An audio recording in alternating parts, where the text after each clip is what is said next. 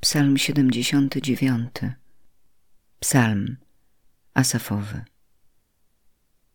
Boże, poganie przyszli do Twego dziedzictwa, zbezcześcili Twój święty przybytek.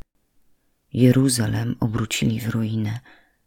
Ciała sług Twoich wydali na pastwę ptakom podniebnym, zwierzętom ziemskim ciała Twoich świętych. Ich krew rozlali jak wodę wokół Jeruzalem i nie było komu ich pogrzebać.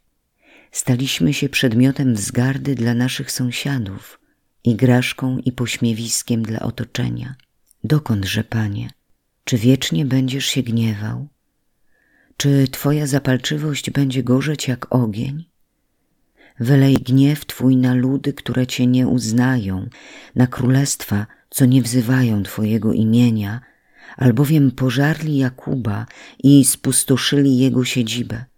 Nie pamiętaj nam win naszych przodków, niech rychło przyjdzie ku nam miłosierdzie Twoje, bo bardzo jesteśmy słabi. Wspomóż nas, Boże, nasze zbawienie przez wzgląd na chwałę Twojego imienia i wyzwól nas i odpuść nasze grzechy przez wzgląd na Twoje imię.